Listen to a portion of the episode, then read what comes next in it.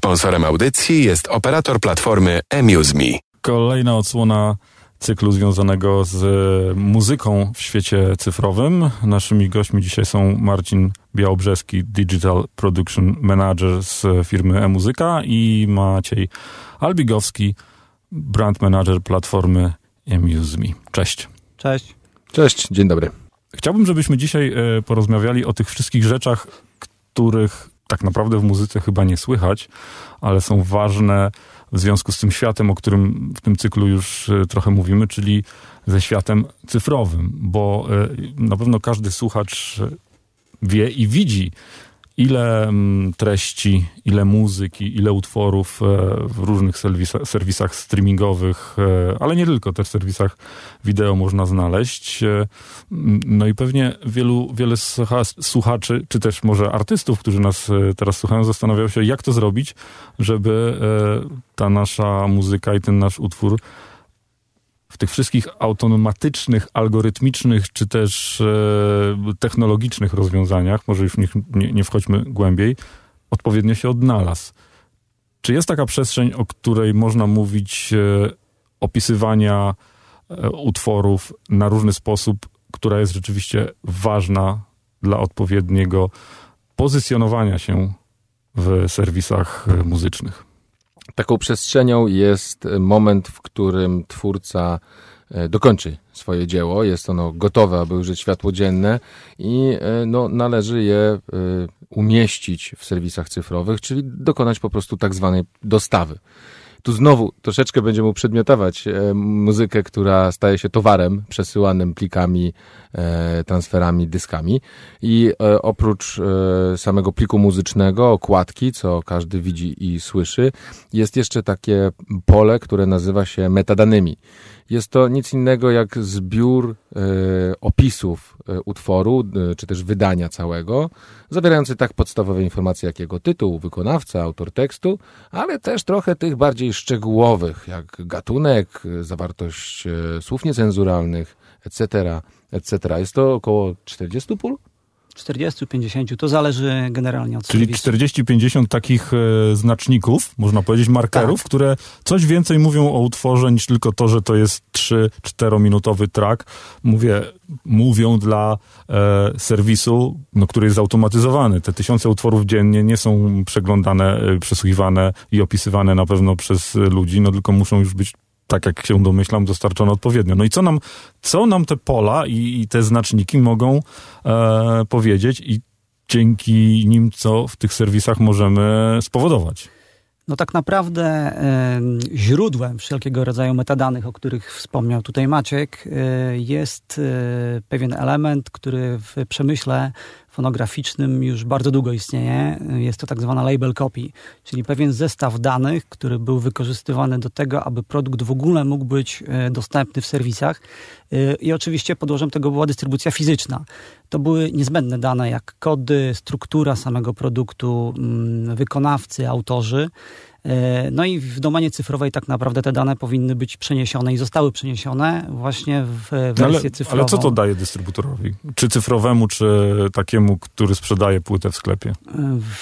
To mu daje przede wszystkim możliwość wykorzystania ich do pozycjonowania utworu w samym serwisie, do jego odpowiedniej, poprawnej prezencji. I tak naprawdę są to dane częściowo widoczne dla samego użytkownika, natomiast częściowo są to dane dla samego serwisu, ponieważ pozwalają jemu e, zarządzać tymi treściami, upublicznić je, e, upublicznić je w odpowiedni sposób. Możemy mm, w zależności od serwisu również decydować o tym, czy konkretne nagranie, bądź też konkretne wydanie, konkretny album jest dostępny w konkretnym modelu biznesowym, tak? Więc to są dane, które tak naprawdę wpływają centralnie na y, publikację, jak i również na wyświetlanie samego produktu w serwisie. Na przykład ta struktura to jest y, bardzo ważna rzecz, ponieważ są albumy dwupłytowe. I teraz, jeżeli byś komuś wysłał 40 utworów w jednej parce, w jednym zipie, no to jemu trochę może być ciężko się połapać, który utwór jest na której płycie z tego dwupłytowego wydania. I tak jak w fizyce jest oczywiste, tłocznia tłoczy dwa kompakty, tak, y, no chociażby w Spotify'u oni muszą wiedzieć, że to jest CD1, to jest CD2, to jest utwór od 1 do 14 i tak dalej. Więc y, to są te prezentacyjne metadane, które pomagają ustrukturyzować wydanie w serwisie. Niezmiennie rozmawiamy o muzyce w świecie cyfrowym. No i takim hasłem przewodnim mm, w pierwszym wejściu y, było na pewno słowo metadane, mm, które wyłapałem. Y, no i dowiadujemy się, że są to różnego rodzaju, można powiedzieć, markery, znaczniki, które mówią o tym, co w takim serwisie streamingowym się pojawia. I czy to jest tak, że bo wspominaliście o tym, że to się wywodzi z klasycznego podejścia do dystrybucji, czyli z tych fizycznych e, egzemplarzy, no ale, ale, ale wydaje się, że ktoś, kto kupuje płytę i bierze ją do ręki, no to widzi w pewien sposób e, skomponowaną okładkę, e, mm, jak to wygląda, jest jakieś poczucie tego egzemplarza, mówiąc wprost i wiele osób nadal mówi, że woli kupić płytę winylową niż nawet kompaktową. No ale rozumiem, że te metadane są o wiele bardziej ale może się mylę, ważniejsze w tym dzisiejszym świecie cyfrowym niż były e, te label copy, które wspominaliście, ważne w świecie fizycznym. Czy trochę tak jest? Dokładnie jest tak, ponieważ te dane są wykorzystywane przez algorytmy w serwisach do pozycjonowania odpowiedniego, e, czy samych albumów, czy chociażby wykonawców, więc tak naprawdę, tak naprawdę dopiero na, biorąc pod uwagę te dane, serwis może w odpowiedni sposób prezentować content. Mhm. Czyli jeżeli wchodzę na serwis streamingowy i mam tam podpowiedzi, yy, nie wiem, radio z muzyką elektroniczną, mhm. albo yy, choćby to, że posłuchałem jednego artysty i później pojawiają mi się inni, którzy być może są podobni, to między innymi dzięki tym metadanym to się dzieje. Tak. Może trochę, trochę szczegółów e, i, i takich ciekawostek, to, które mogą to być zobacz. zaskakujące to, dla, dla odbiorców. Zobacz, zobacz, taka pierwsza poważna e, sprawa. Żeby utwór wziął udział w ogóle w tej e, konkursie do promocji, do umieszczenia na playlisty, to wszystkie serwisy zarzekają się, że musi być to utwór, który ma w tej chwili prawdziwą premierę czyli nie był już gdzieś wypuszczony wcześniej. W metadanych, oprócz daty premiery w serwisach cyfrowych, czyli daty, którą użytkownik wskazuje jako kiedy ma być opublikowane w Spotify'u to jego nowe dzieło, ma też taką komórkę... Albo w innych. Albo w innych.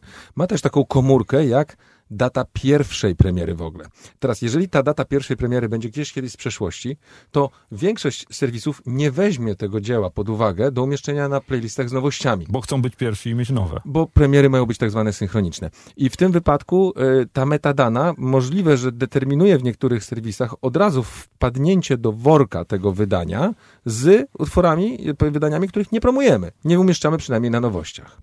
Z drugiej strony, jeżeli ja opiszę swój utwór dzisiaj jako rap w metadanych, to jest duża szansa, że on będzie konkurował z nowościami rapowymi, a na przykład nie rockowymi czy elektro, y, w kontekście wejścia na chociażby New Music Friday czy inne topowe playlisty. A także gatunkowe. A czy poza tym, że jeśli mówimy o gatunkach, bo to jest taka chyba mm, najbardziej namacalna przestrzeń dla tych, którzy korzystają. I, i, I, myślę, że wiele osób się zastanawiało, skąd ten serwis wie, że jak podobał mi się zespół X, to będzie mi się podobał zespół Y. Czy tylko metadane załatwiają e, tą przestrzeń podobne do, albo jeśli podobało ci się to, to spodoba ci się to? Czy też są jakieś inne przestrzenie, e, o których być może nikt z nas tutaj nie wie, bo są tajemnicami technologicznymi serwisów? Jest dokładnie właśnie tak, jak mówisz, czyli część informacji jest tak naprawdę niejawna. No i niestety, ale o tym za bardzo mówić nie możemy. A co jak, y, co się stanie, y, jak te metadane taki młody artysta, który na przykład sam e, w self-publishingowym serwisie, o których wspominaliśmy, które są i można z nich korzystać również w Polsce, takie metadane albo źle opisze, albo w ogóle nie będzie wiedział jak, skoro jest to 50 50, 50 albo i więcej komórek. komórek do wypełnienia. Co się może stać? Oprócz tego, że wiemy, że jak premierę wpiszemy źle, to już, już, już dołujemy swój utwór. Co jest najważniejsze tam? Tak naprawdę w każdym self-publishingu Mm, istnieje pewne ciało organiczne, które weryfikuje te dostawy ze względu na to, że każdy z serwisów, niezależnie czy to będzie Spotify, iTunes, ma pewne z góry określone wymagania w kontekście czy to metadanych, czy mediów.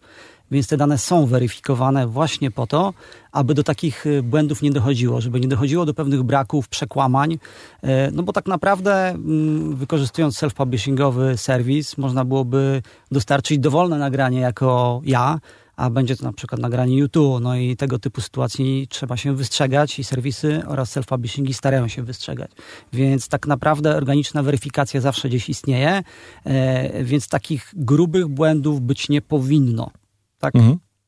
Natomiast no, każde, każde rozwiązanie self-publishingowe ma trochę inny know-how y, stojącej za nim organizacji i w inny sposób podpowiada uzupełnianie metadanych. Tutaj mówimy już o chociażby tym, że przy każdej komórce, moim zdaniem, e, powinno być czytelne wyjaśnienie, jaki wpływ ma wpisywana do niej treść i, i, i co to spowoduje w serwisie. Na przykład, jeżeli ja wpiszę sobie, że moje wydanie nowe wykonało więcej niż 4-5 wykonawców, to powinienem się dowiedzieć już na etapie dodawania go do, do automatu self-publishingowego, że Spotify wyświetli to przykładowo jako various artists. Metadane to jest e, hasło przewodnie e, dzisiejszego cyklu o muzyce w świecie cyfrowym.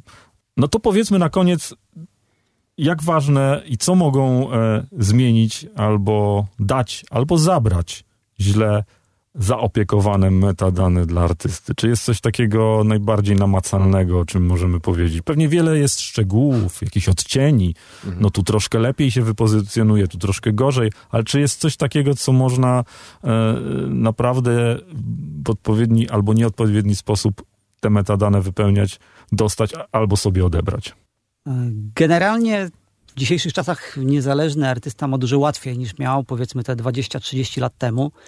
Jednak e, w związku z tym, że często przejmują oni jakby mm, rolę wydawcy w tym momencie, korzystając z różnych e, platform, e, to spoczywa na nich właśnie większa odpowiedzialność związana z tymi metadanymi i między innymi z zarabianiem i z tak naprawdę kierowaniem swoją Żywą karierą. kasą. Żywą kasą, tak. Czyli to ma związek też z pieniędzmi. Oczywiście. Tradycyjnie pieniądze z cyfry są tak naprawdę z odtworzeń. One pochodzą bezpośrednio z odtworzeń. Natomiast mało który artysta zdaje sobie sprawę z tego, że jeśli w odpowiedni sposób wypełni metadane, jeśli poda siebie jako autorów, jeśli oczywiście tym autorem jest, producentów, to ma prawo do dodatkowych e, pieniędzy w postaci tantiem zbieranych przez tak zwane organizacje zbiorowego zarządzania. Polsce głównie ZAX i to też e, może być bardzo ciekawe już nawet nie dla artystów, ale dla słuchaczy, jak ta owiana taką e, oldschoolową e, legendą instytucja działa zupełnie nowocześnie. To znaczy serwisy cyfrowe, YouTube, mając poprawnie wypełnionego autora tekstu i kompozytora, same wypłacają pieniądze do ZAX-u automatycznie z pominięciem firm dystrybucyjnych, wytwórni, etc. I te pieniądze po prostu trafiają i czekają e, na danym nazwisku, na danej ksywie, w ZAX-ie do odebrania przez artystę. Także mm, to też Czyli już taki artysta nie musi nic robić. Wypełniać wniosków, rejestrować w samym, w samym ZAX-ie czy jakiejś innej organizacji, tylko dzięki tym metadanym wykorzystywanym przez serwisy e, tak, streamingowe to się dzieje automatycznie. wideo to się wydarzy I, i, i, rzeczywiście warto o tym pamiętać, a nie, a tam 100 osób posłucha, to już nie Dokładnie, będę... to ja tam nie wypełniam, już mi się nie chce tego kompozytora wpisywać. Bo za 10, Zawsze... za 10 lat może tego grosza każdego coś tam... Mówiliśmy o tym rozmawiając z Iriną w poprzednim odcinku, że nie wiesz, że na TikToku nie zrobi trendu utwór y, z, y, dzięki Netflixowi czy gdzieś sprzed 10 lat. To może być twój utwór, jeżeli, jeżeli był prawidłowo wypeł... odpisany. Jeżeli, jeżeli, tego nie wypełnisz, to dojście później do tych pieniędzy może być bardzo trudne. Tak, chociaż ja muszę zaznaczyć z prywatnego doświadczenia, że ZAX bardzo ułatwia wypłacanie pieniędzy. To znaczy, nie będąc ich członkiem, nie będąc zarejestrowanym tam, po prostu przyszedłem, powiedziałem, jak mam na imię, nazwisko i wszystkie swoje DJ-skie tam ksywy z danego czasu i oni po prostu zebrali do e, kupy i wypłacili mi pieniądze ze wszystkich tych źródeł. E, ochrona ZAX-u, ochrona dzieła jest dla, zarezerwowana dla członków e, stowarzyszenia. Natomiast wypłaty tantiem to są po prostu pieniądze, które należą się artyście, który zadbał o swoje metadane. No dobrze, no to y, ta technologiczna przestrzeń związana z tymi y, metadanymi, które rządzą też prawdopodobnie nie tylko muzyką. Myślę, że świat wideo jest tak samo obarczony e, prawdopodobnie e-booki. Zgadza się. Dziękuję Wam. E, naszymi gośćmi był e, Marcin Białobrzeski, Digital Production Manager z Muzyka i Maciej Albigowski, Brand Manager platformy Amuse.me. Cześć. Dzięki wielkie. Dzięki. Sponsorem audycji jest operator platformy Amuse.me.